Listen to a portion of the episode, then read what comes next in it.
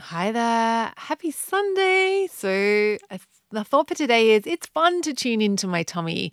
So, Sunday is Tummy Awareness Day. so, what I want you to do today, your pro, your mission, should you choose to accept it, is to just like whenever you think of it, like and maybe think of a trigger so it might be like every time you boil a kettle or every time you go to the loo um, that's a good one actually every time you like after you um, when you sit down on the loo or after you when you're washing your hands just tune into your tummy of like actually every time you're washing your hands is a good one.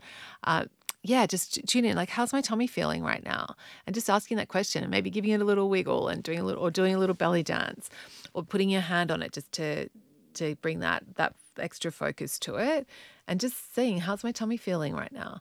Um, because um, the more you tune into your tummy like the more you like the the better everything the better everything is. Like then it's really it is a really beautiful thing to do to have that awareness and to give your tummy like we've, we've been ignoring it for so long. So to give it some love, to give it some that connection with your tummy is a really nice way to live.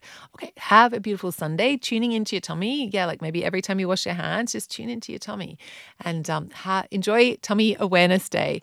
Um, I'll catch you. I'll catch you tomorrow.